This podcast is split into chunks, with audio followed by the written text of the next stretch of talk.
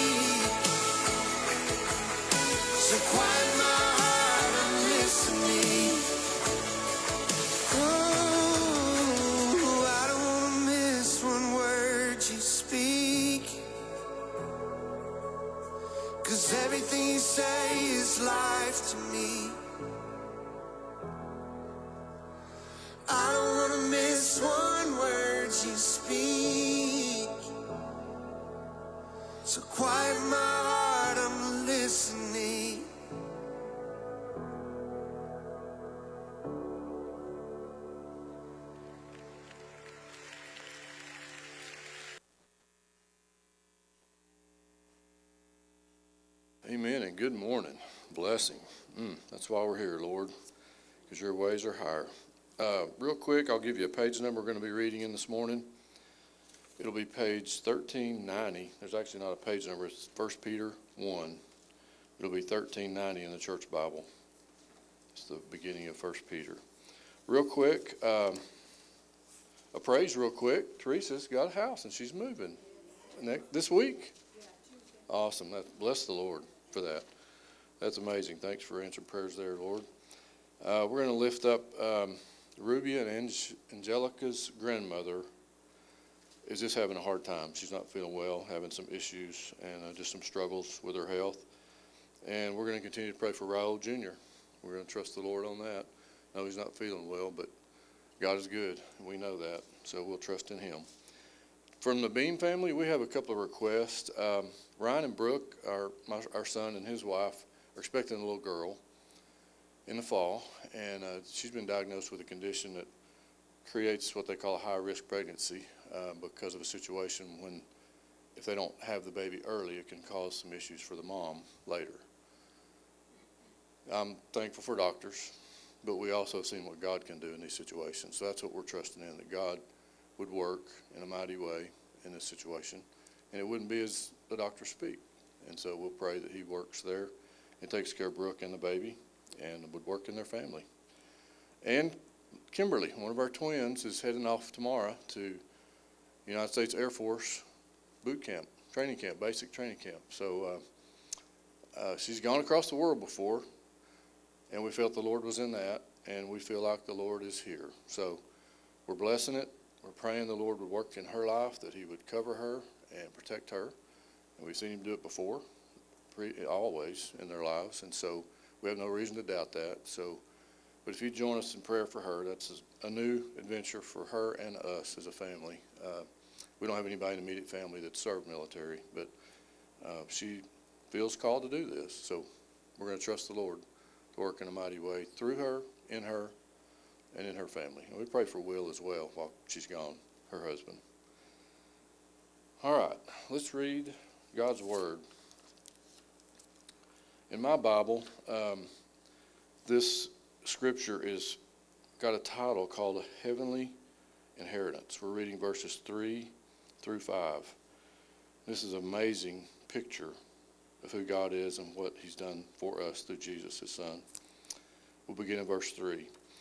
Blessed be the God and Father of our Lord Jesus Christ, who according to His abundant mercy has begotten us again to a living hope through the resurrection of Jesus Christ from the dead, to an inheritance incorruptible and undefiled, and that does not fade away, reserved in heaven for you, who are kept by the power of God through faith for salvation, ready to be revealed in the last time.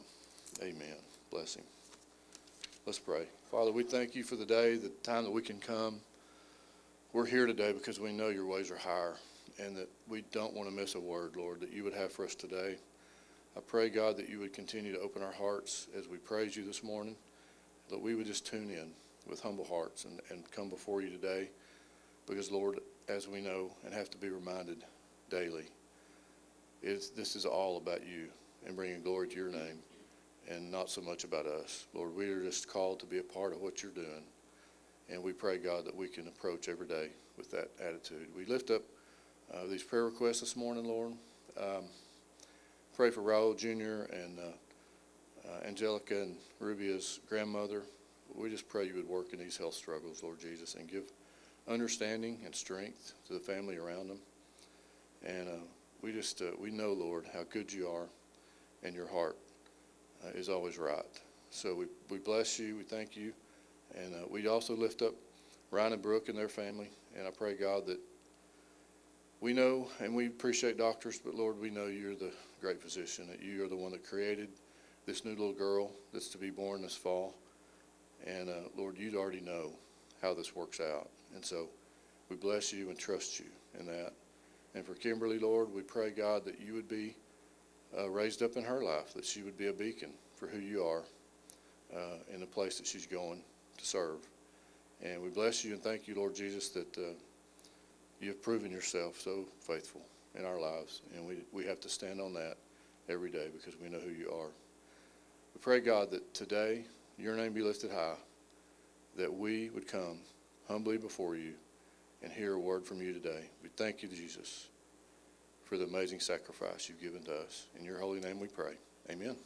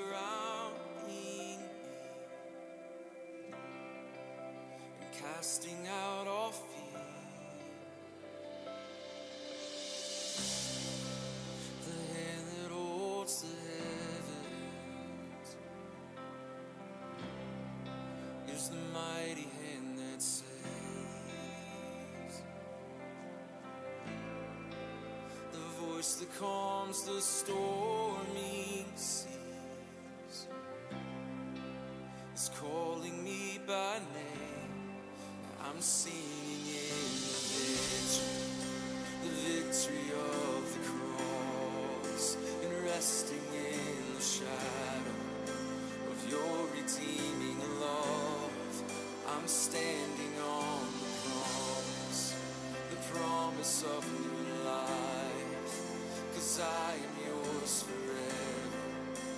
Jesus.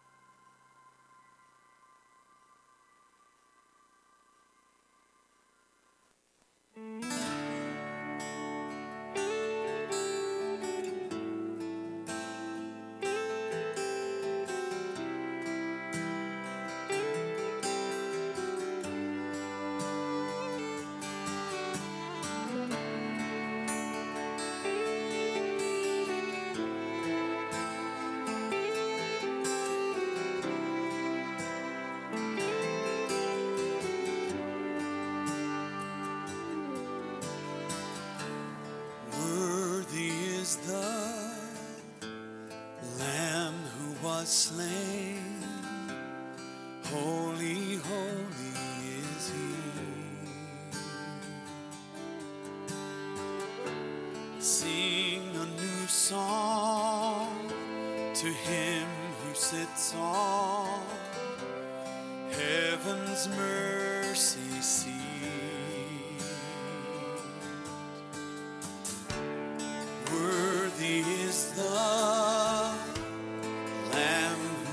Slain.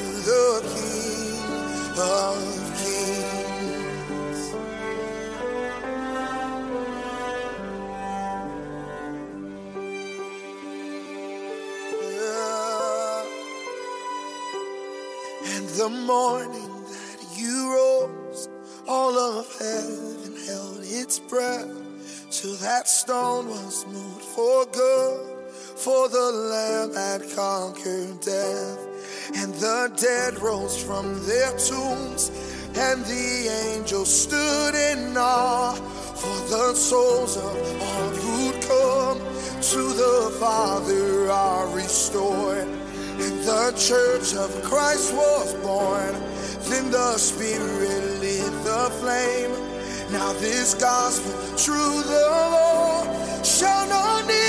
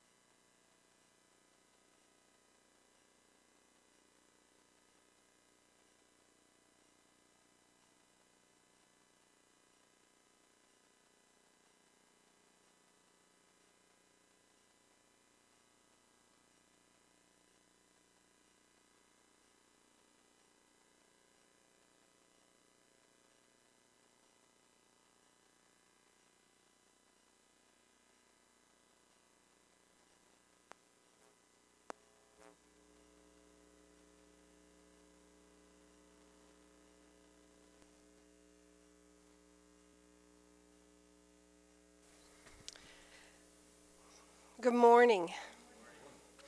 Well, I loved all those songs. I don't know if y'all knew that, but I loved every one of them this morning. and uh, I just, uh, I love being in the back where I sing because I can dance. Y'all don't really know it, and it doesn't scare anybody. And, and I love it. I'm ex- particularly excited this morning because of the message that God has for us. And um, it's a place I've seen God um, open up in parts for several years. But this year, he has opened up even a little bit more. And I just, I can see it so clearly. And I love what Daniel was praying as he and I have talked through some of this message all week. I, I loved his heart that we, our eyes would be open and our hearts would be uh, fertile for this place as uh, God opens up this new understanding. One of the things we have to do is sometimes put aside all the things we've learned and been taught to be able to see fresh and new understanding and revelation from God, right? So I pray this morning that we can put aside some of our thoughts as we study some of these things and come to understand truly what Paul is saying. We've been in the book of Romans for several weeks, and we're going to be in the book of Romans today. Primarily in the book of Romans, we're going to be in chapter 7, but we're going to spend some time in chapter 5 and chapter 6. So if you're in our Bibles, it's going to be on page 1299. is where chapter 7 is. And then we'll go back to chapter 5 on the page across from that, 1298, a little bit. Just to help you understand where we're going. Oftentimes, God gives me a title, and that helps us to begin to understand the fullness of what He's saying. So, His title for today is The Law of Sin and Death. The Law of Sin and Death. If you take notes, there's papers in front of you, and you're welcome to write some things down. But I will tell you this you may want to just listen a lot today and then go back and take notes if you want to listen to the recording and take notes and study it further, which I think you're going to want to do because this is a, a big piece of bubble gum and the more you kind of get get it going you know when you first start chewing bubble gum it's kind of hard to get going right? Do you remember that? Those big old jawbreakers? How many of you used to do those? Yeah raul you know what i'm talking about. And so you kind of you chewing on it and it's a lot to but once you keep chewing on it you get it workable right and so I think that's the way this message is going to be is that we may have to chew on it a little bit to see the fullness of what God has for us today. But I think you'll be excited to, to see this. So let's start off in chapter 5 and on page 1298. Romans 5, and we're going to start in verse 12. We talked um, about this a couple of weeks ago, and last week we taught on chapter 6, and all of those are going to come together more fully today. And uh, so, chapter 5, verse 12, and what we want to remember is right before this, Paul is talking about being reconciled to God. I want you to think about that because it's so powerful. Everything that Paul is building on, you really should sit down and study Romans as one letter. That's how he wrote it. And so everything is building upon building upon building of the paragraph before, the sentence before, the verses before. And so when we take these letters and we break them up as we are to study them in depth, sometimes we don't see the um, the congruency of everything coming together to help us to understand the true thought that, that Paul is trying to give us. So he's talking about reconciliation to God. And that is so important because why are we not reconciled with God? Why are we separated from God? Why were we estranged from God. Why were we an enemy of God? You know, he talked about it. He said, if you're, if you're in the flesh, you're carnal, you're an enemy of God. Why would that be so? He's going to help us to see the fullness of that today. All right, in verse 12, he says that through, you know, through the blood of Christ, you've been reconciled in 11. And then it says, therefore, just as through one man's sin entered the world, and death through sin, and thus death spread to all men because all sinned. You've, if you don't understand Romans 5:12, you will not understand most of Romans. So what Paul is talking about right here is just as through one man, who was that? Adam, sin entered. So sin entered through Adam, and then death entered through sin. So death has the right to be here and to take lives because of sin. And thus de- death spread to all men. So all of mankind is under the authority of death. Death has an authority. Do you understand that? Death has a right. Because why? Because of sin. It, Paul is going to refer to this over and over again, but he talks about it in a way that sometimes we misunderstand it. It's referred to as the law, but it is the law of sin and death the law of sin and death. So, when the law, let's uh, put your marker here. We're going to jump back and forth in a couple of places. I want you to turn back to Genesis 2. It's on page 2. Um, uh, actually, it's on page 3. Genesis 2, verse 16.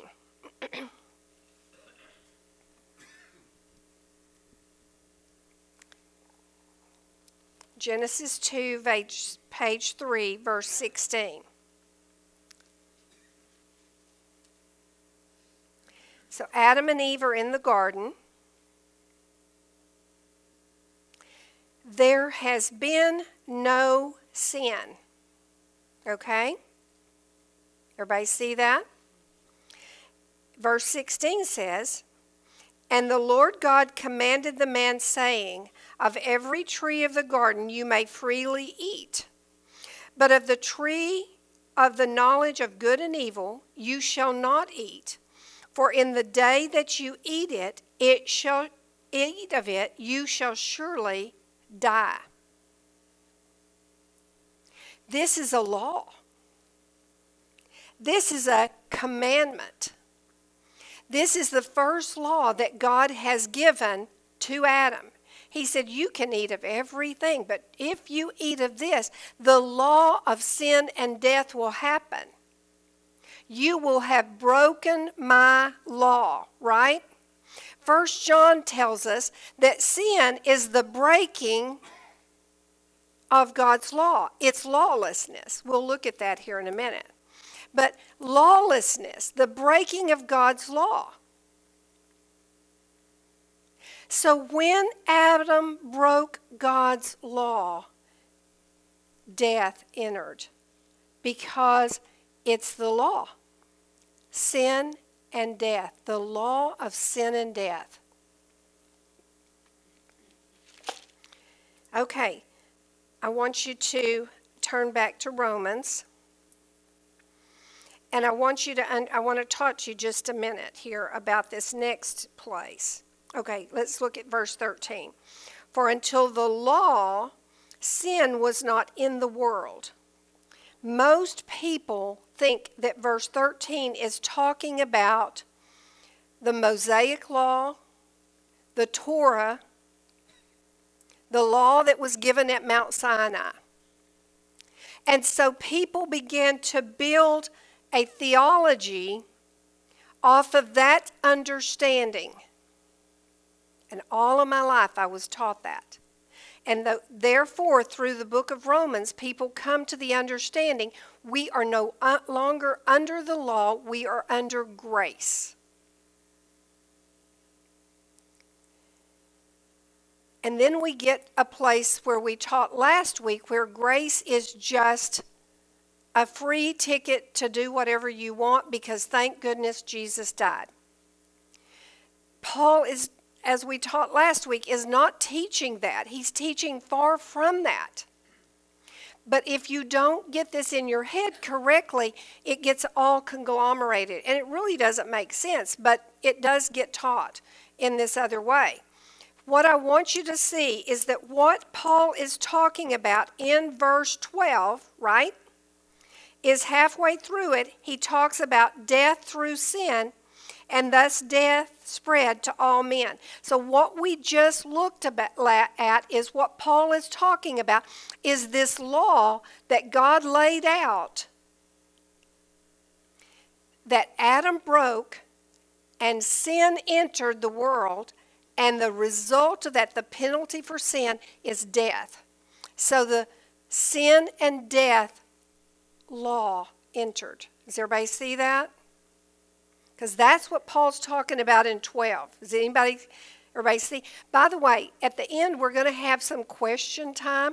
So if you are confused and you want to ask a question, write it down and we will talk about it if we don't get it answered. All right, verse 13, coming right off of the heels of what Paul is talking about this death entering through Adam. He says, For until the law, sin was in the world. For until the law, sin was in the world, but sin is not imputed when there is no law. Wow. That's hard to even understand, right? What Paul is saying is that sin was in the world. Yes, Satan. Who was the first one that sinned? Satan. In the heavenlies, remember? Satan is in the garden, he's in the world, but sin has not been imputed because there hasn't been a law. So before God came to Adam and said, You can eat of everything, but do not eat of the tree of good and evil. sin was in the world, Satan. He was in the world. But it had not been imputed until the law was given. In other words, you're not held accountable for until the law was given.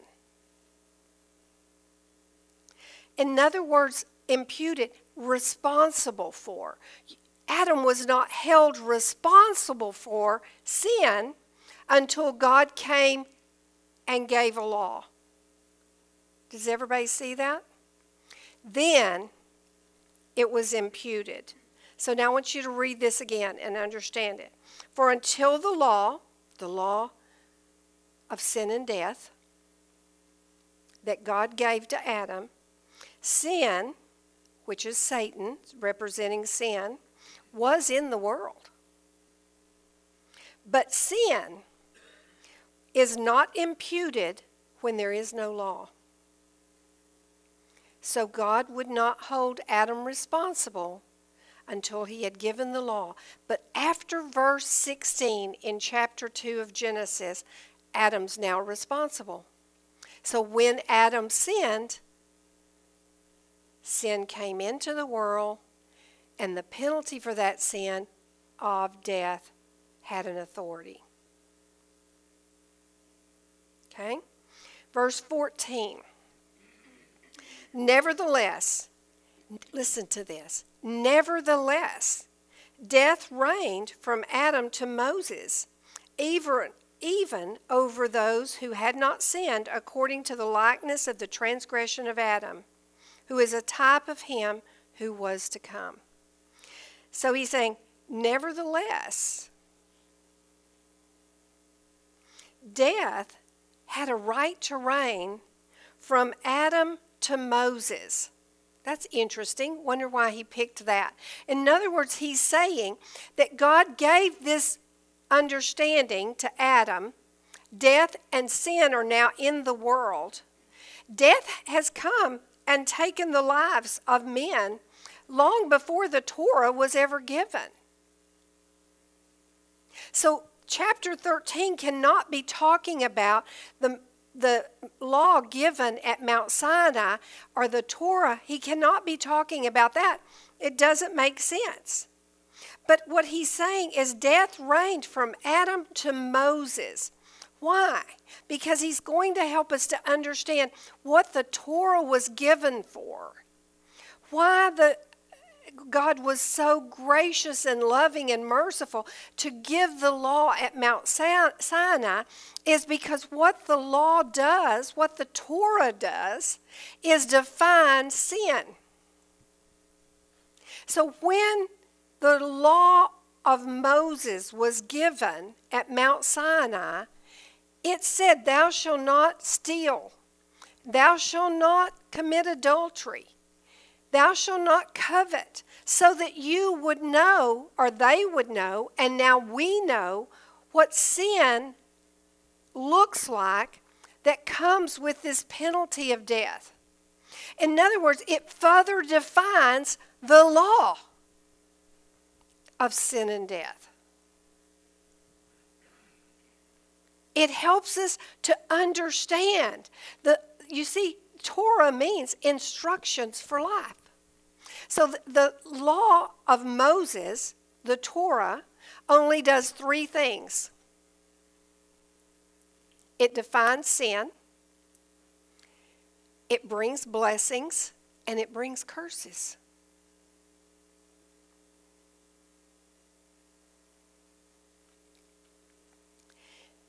But before the law of Moses, death still had a right from Adam to Moses. Why? Because sin was in the world. Through Adam, sin entered and was what? It says in verse 12 spread to all men. sin was in the world and it spread to all men. So I was thinking about that and I thought, yeah, I see this. Most of the time, we think that sin has a right because we've been disobedient to God. Right? How many of you think that? That the reason we've are held accountable for our sin is because we've been disobedient to God. That's not right. I wrote this down. I said, We are all sinful because of Adam's disobedience. So you're not held accountable because you broke a law the law is showing you why you're sinful. And definitely is a place of repentance. But you see, the law of Moses, the law we read, helps to define where we are, else we would not know we had sinned. When I had a controlling spirit, I didn't know I was in sin.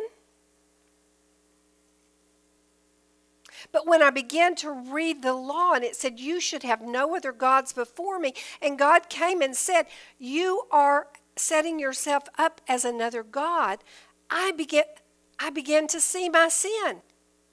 And it gave me a place to come into repentance.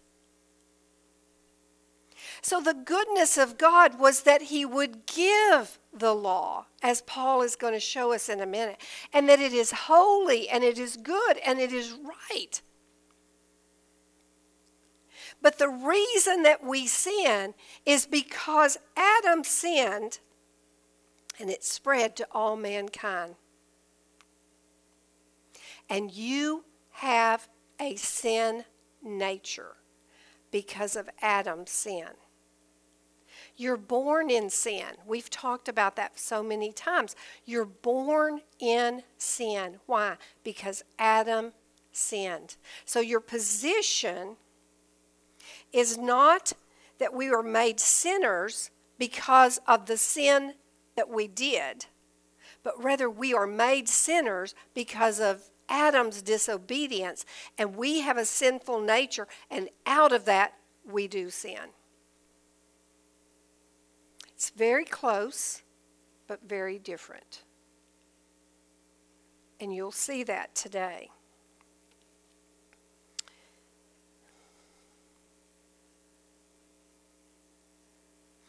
Okay. One of the things that I wrote down was that when there's a law, it has authority. So the law of sin and death has the authority to bring death all the way from Adam to Moses. That law. Before the law was given to Moses, it already took the life of people. Do you see that? Because it had the authority. Now it goes on to say in verse 14, even over those who had not sinned according to the likeness of the transgression of Adam. So they had another sin, not like Adam's sin, but a different sin, but sin still is in the world. So even though their transgression, their sin was different, it had an authority. How about Noah? All of the sexual immorality, all of the evil that was in the earth at the time of Noah, the flood was given. All these people died. They didn't know about the law of Moses. But they were under the authority of sin and death. And they were in rebellion to God. And because they were in rebellion to God, and evil spread and sexual immorality spread, God brought a flood. All right, I want to take you over to a couple of last places to look in chapter 5. Look at verse 19. It says, For as men, at, I'm sorry, verse 19. For as by one man's disobedience many were made sinners, so also by one man's obedience many will be made righteous. Now he's just summing up what I have said. So Paul is summing up in chapter 5, verse 19. For as by one man, Adam's disobedience, many were made sinners. When? When? When they sinned? No. When Adam was disobedient, disobedient, mankind was made sinners. Is that what that's saying? So also by one man, Jesus, obedience, many, many will be made righteous. So what he is telling us is, is that by one man, mankind was separated from God, was an enemy of God. And only through joining in, and he's going to help us see that, into Christ Jesus, can your position change. I want you to grab hold of that. So when Adam sinned, all of mankind was born in the position under the headship of Adam, saying, You are a sinner. I don't care whether you think you're a good person or not, you're a sinner. This is why he's been talking about in these first four chapters about your goodness is not enough to make you righteous. You're in a position under the headship of Adam. as a sinner. The only way to change your position is to be born again under the headship of Jesus, who was obedient.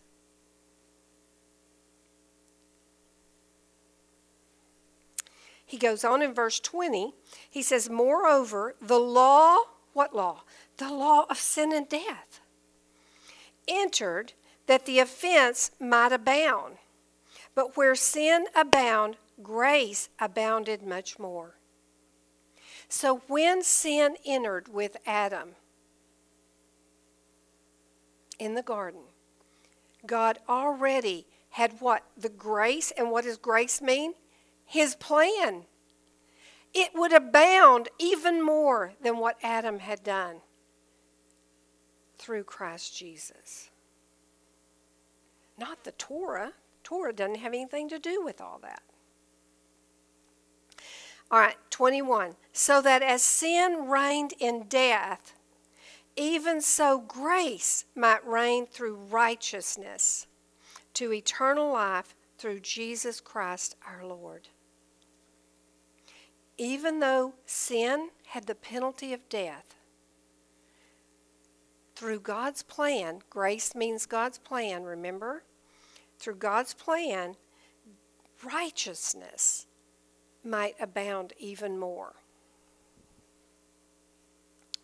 Okay. I want to look at chapter 6. We talked about this last time, um, last week, talking about grace and being baptized. And remember, when Paul is not talking about water baptism here, he's talking about spiritual baptism of being immersed in who Christ Jesus is. So if you've not listened to this message, go back and hear this. It'll help you to understand. But it's a picture of what happens when we truly are born again and become believers. We are buried in Christ Jesus. We are immersed in Him, which is going to become really important in chapter 7. So you are going to be immersed in Christ Jesus, baptized into Him. Into him. And look at. Um, look at verse 10 in chapter 6. Uh, well, look at verse 7 verse 7 of chapter 6 says, For he who died has been freed from sin. So I want you to think about this. We make this too complicated sometimes. Paul is simply saying if somebody is dead, they can't sin. Would you all agree with that? So if we find somebody in a casket and we go, wow, he's probably going to be sinning tomorrow. No, we would say, no, he cannot sin. He has died, right? Paul is helping us to understand that in a spiritual understanding. He says, For he who has died, he who has been immersed into Christ Jesus' death. Remember, it said, You're baptized into his death. You've been immersed into his death. Sin has no dominion over you anymore. And verse 10 says, For the death that he died, he died to sin once and for all, but the life he lives, he lives to God. So if you are in him, you are dying with him to sin. So then verse uh, 14 says, For sin shall not have dominion over you, for you're not under the law, you're under grace. Now, I want you to listen real carefully right here. For sin shall not have dominion over you. Why? Because you've changed positions. You've died. Sin doesn't have any right to you anymore. So you've changed positions from being under the headship of Adam to being under the headship of Jesus. So sin shall not have dominion over you. Why? Because you're over here in Jesus.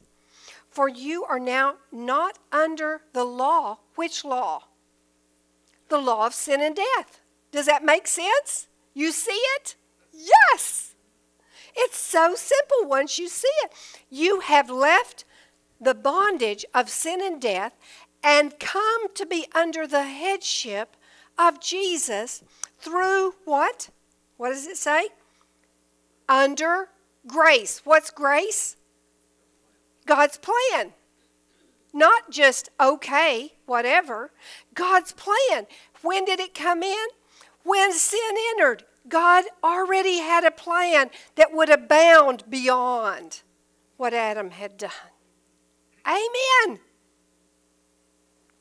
And you have transferred positions. I'm no under longer under sin and death. I am now under God's plan and the authority of Jesus who conquered death. I want you to start with me in chapter 7, verse 1.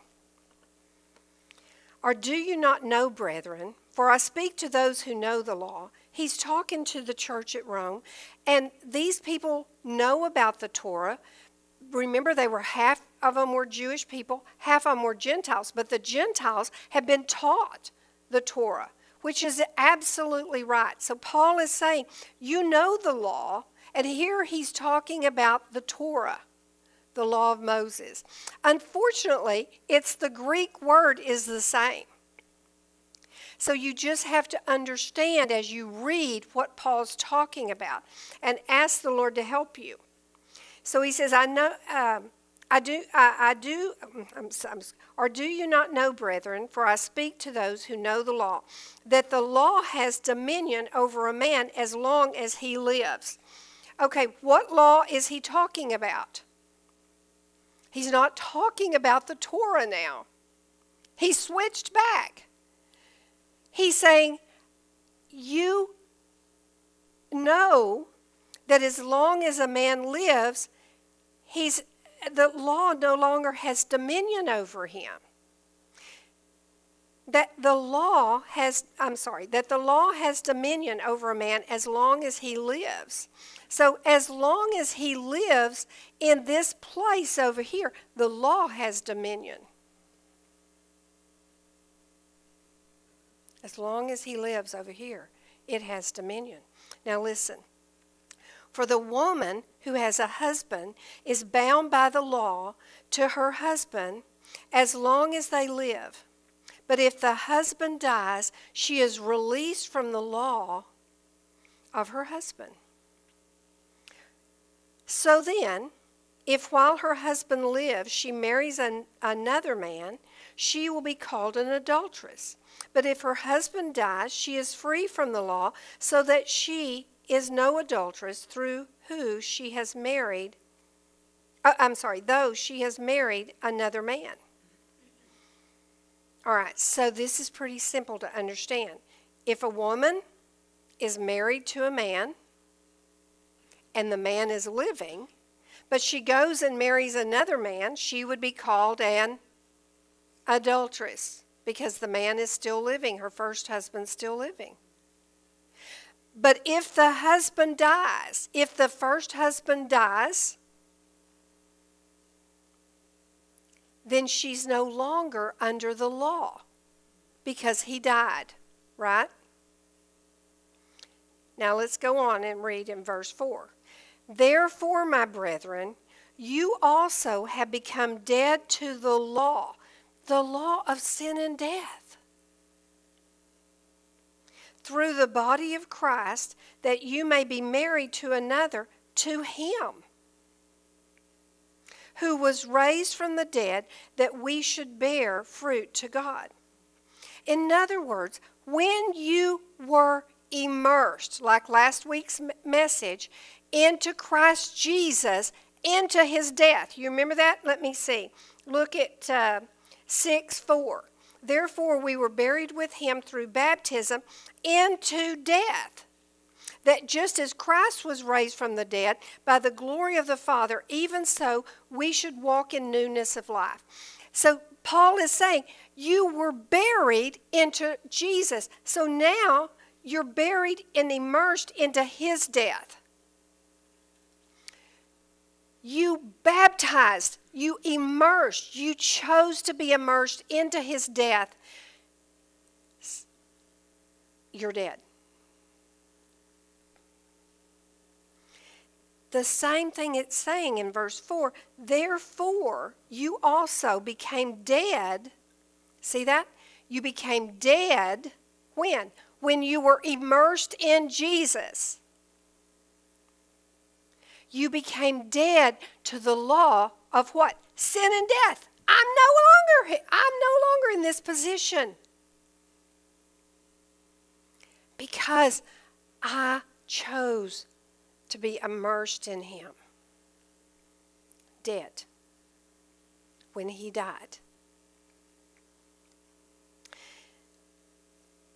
Verse 4 in chapter 7 Therefore, my brethren, you also became dead to the law of sin and death through the body of Christ, that you may be married to another. Who? I'm dead to sin and death and I want to be married to Jesus.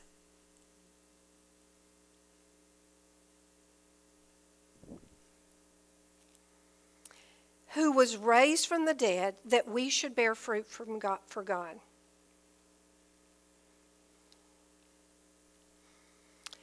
Okay, I want to stop right there and I want to tell you something else that God showed me a long time ago, and I love it and I think you will love seeing it. He began to help me understand this, and I saw it more and more and more. So there's a, a even greater picture of this place, of understanding why Paul would put this right in the center of this place. He is helping us to understand our journey, but he's also helping us to understand God's gospel. Because put your marker here, and I want to go to Isaiah 54, verse 5. It's on page 849.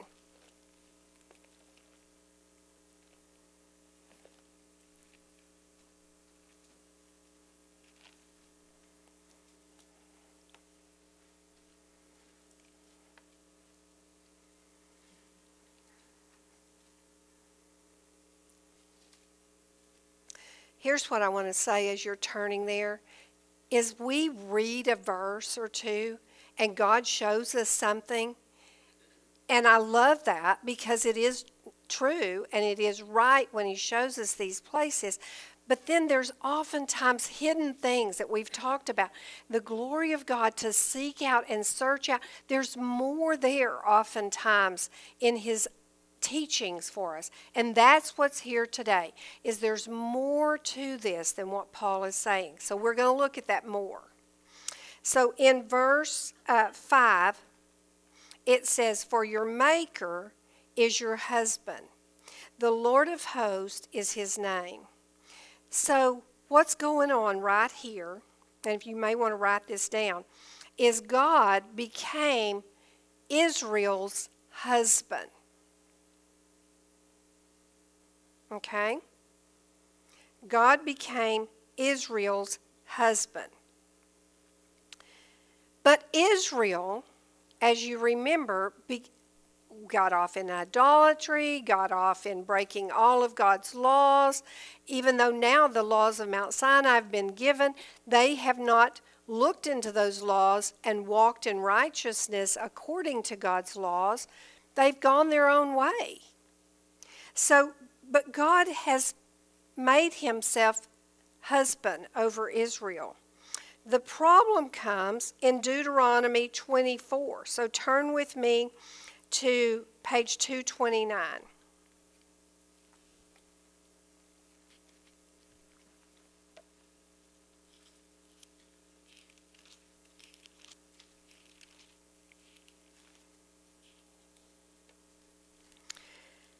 Deuteronomy 4, verse 1. And I want you to think about this as God has given this law in the Torah right here that we're about to read. As he has married Israel at a little later time. But listen, when a man takes a wife and marries her, and it happens that she finds no favor in his eyes because she has found some un- because he has found some uncleanness in her, God found uncleanness in Israel. and he writes her a certificate of divorce, puts it in her hand, and sends her out of the house.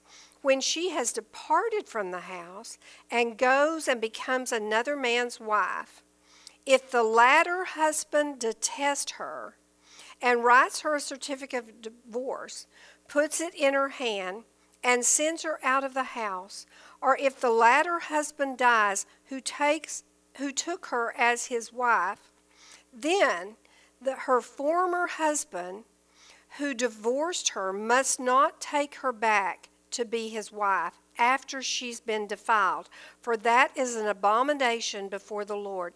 And you shall not bring sin on the land which the Lord your God is giving you as an inheritance. So, God is the husband and marries Israel. Now look at Jeremiah 3, it's on page uh, 888.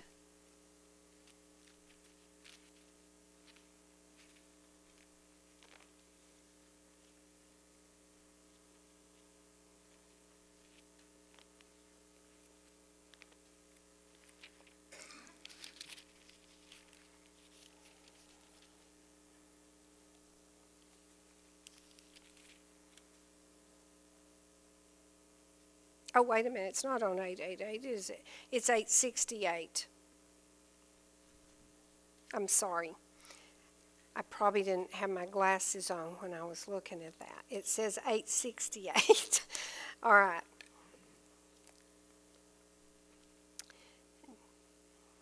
Jeremiah 3, page 868. And I want you to start in, um, let's start in, hmm, verse 1. Jeremiah says, They say, if a man divorces his wife and she goes from him and becomes another man's, may he return to her again. Would not that land be greatly polluted? So he's quoting what we just read from Deuteronomy. Now look down to verse 6. The Lord said also to me in the days of Josiah the king, have, have you seen that backsliding Israel has done? Have you seen what Israel has done? They've backslid, they've been in idolatry. She has gone up on every high hill and under every green tree, and there played the harlot. She's, she's in terrible place. And I said, after she had done all these things, Return to me. But she did not return, and her treacherous sister Judah saw it. Then I saw that all the causes for her backsliding, for back, which backsliding Israel had committed adultery. I had put her away and given her a certificate of divorce. Yet her treacherous sister Judah did not fear, but went and played the harlot also. So God divorces Israel. Do you see that?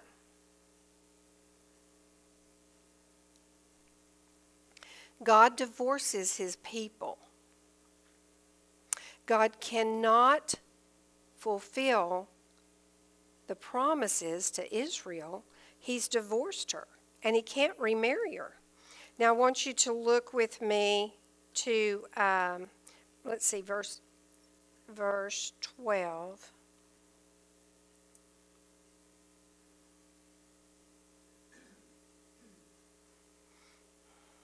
Um, no, let's go on. Okay, turn with me to Matthew 19, 1134.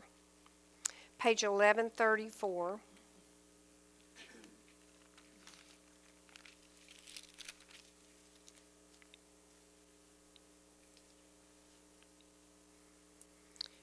I just want you to see right here a couple of things. Starting in verse 3. The Pharisees also came to Jesus, testing him and saying to him, Is it lawful for a man to divorce his wife for just any reason?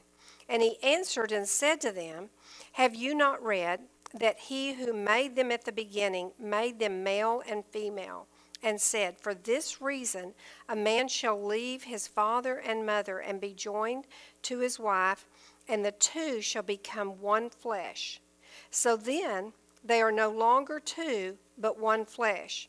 Therefore, what God has joined together, let man let not man separate. And they said to him, Why then did Moses command to give a certificate of divorce and to put her away? And he said to them, Moses, because of your hardness of your hearts, permitted you to divorce your wives, but from the beginning it was not so. And I say to you, whoever divorces his wife except for sexual immorality and marries another commits adultery. And whoever marries her it, who is divorced commits adultery. So Jesus is saying, uh, God created and He gave this commandment to Adam and Eve. Marriage is with one man and one woman, and um, they become one flesh. That's God's law. Now, I'm divorced, and it's true. I had to repent of that because it broke God's law. And the law helped me to see that. But this was given before the law. Do you see that? It was given to Adam and Eve. Jesus is quoting from this place, but it was given to Adam and Eve. Then he says, There was made a place for divorce because you, in your hardness of heart, you went out and got into all these sexually immoral places, and he permitted it to be so. That's what Israel did. She became a harlot.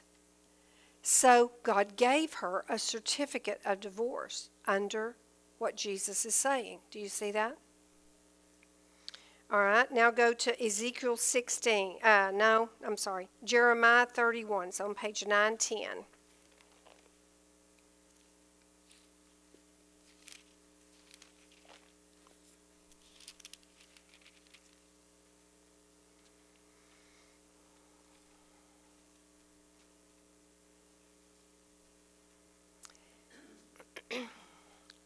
Jeremiah 31 says, I'm sorry,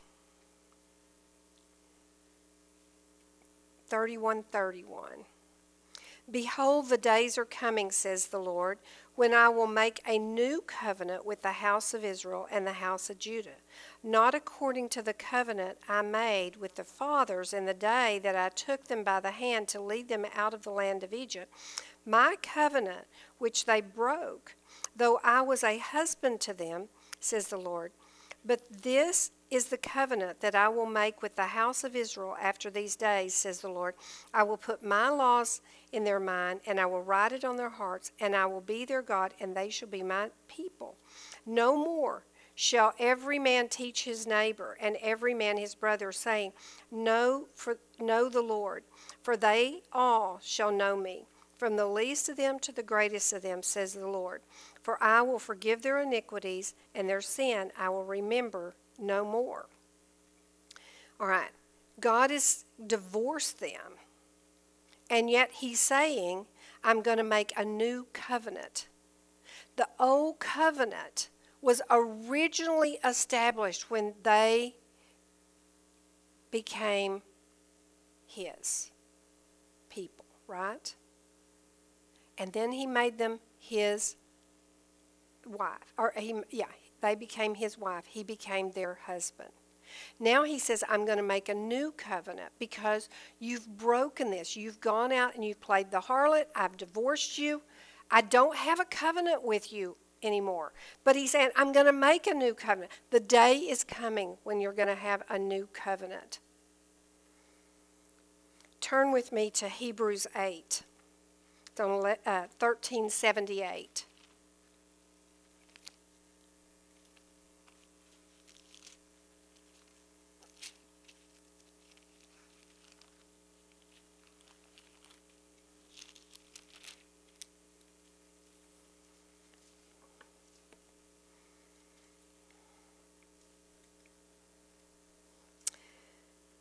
So this is Hebrews 8, starting in verse 6,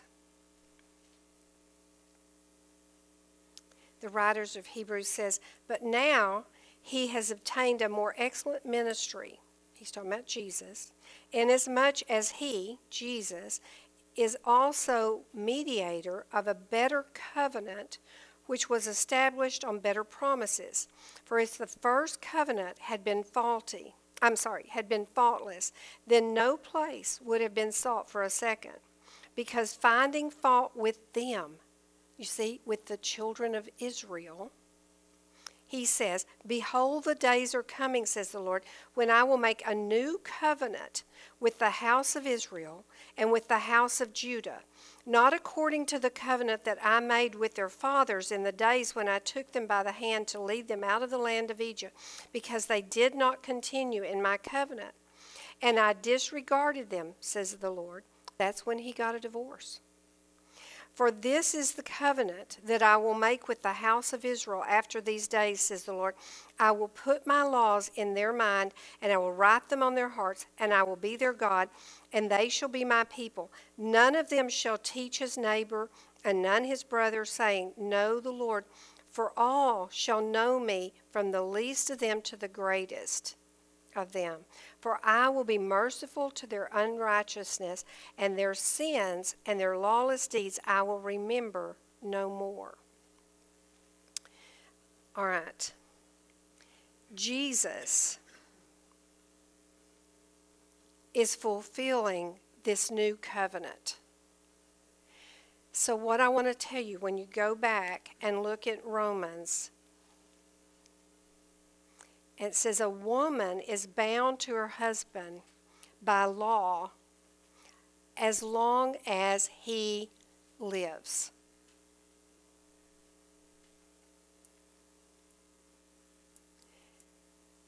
Jesus could not, and God could not, Jesus as God, could not go back and remarry according to Deuteronomy after he's divorced her and after she's been committed to another husband, Satan, sin. Because it was an abomination. Do you remember that? God's law says that once a man has divorced the wife, for what reason? Sexual immorality, adultery, being a harlot then God could not break his own law and come back and remarry Israel again. And yet he says he's going to make a new covenant through Jesus. Jesus had to die. Why? Because the woman is no longer bound by the law if the husband has died.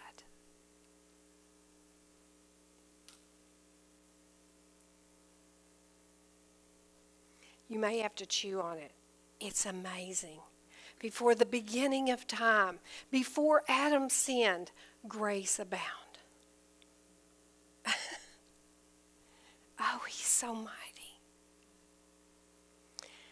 Turn with me to Revelation.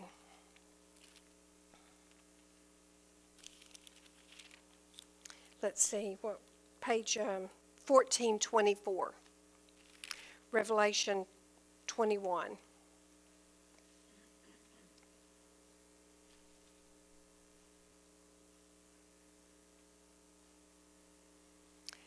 While you're turning there, I want to share a couple other thoughts here. So, as we were reading in Hebrews, the new covenant is for who?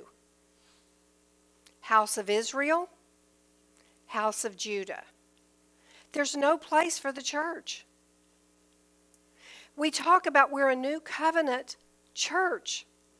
There's no covenant for the church. The ch- covenant that's talked about in Jeremiah and it's talked about that it's fulfilled through Jesus in Hebrew is for the house of Israel and the house of Judah. There's no covenant for the church. And yet we run around saying we're the bride of Christ. But read closely. In Revelation 21, it's verse 1, it says, Now I saw a new heaven and a new earth, for the first heaven and the first earth had passed away. Also, there was no more sea. Then I, John, saw the holy city, New Jerusalem, coming down out of heaven from God, prepared as a bride adorned for her husband. The New Jerusalem, Israel. If you go on and read, you will see that the 12 tribes are the gates to get in.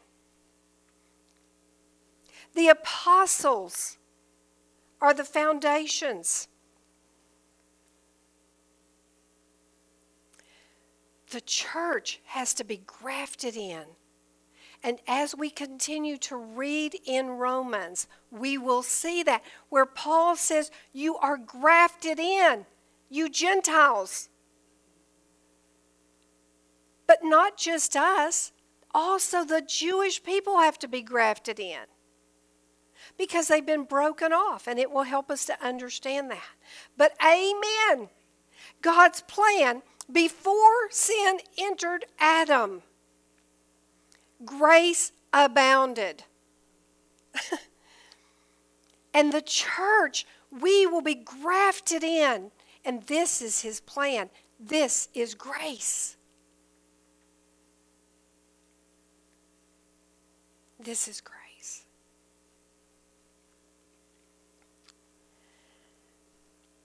Next week, because y'all don't want to stay all afternoon, I would stay. We want to teach the rest of this. It is so awesome. And so you'll come back and, and we'll teach the rest of seven. But I want to drop down and I want to read um, uh, chapter 8. So, Romans, back in Romans on page 1300, chapter 8, verse 2. I just want to read you this one place that will sum up where we are today.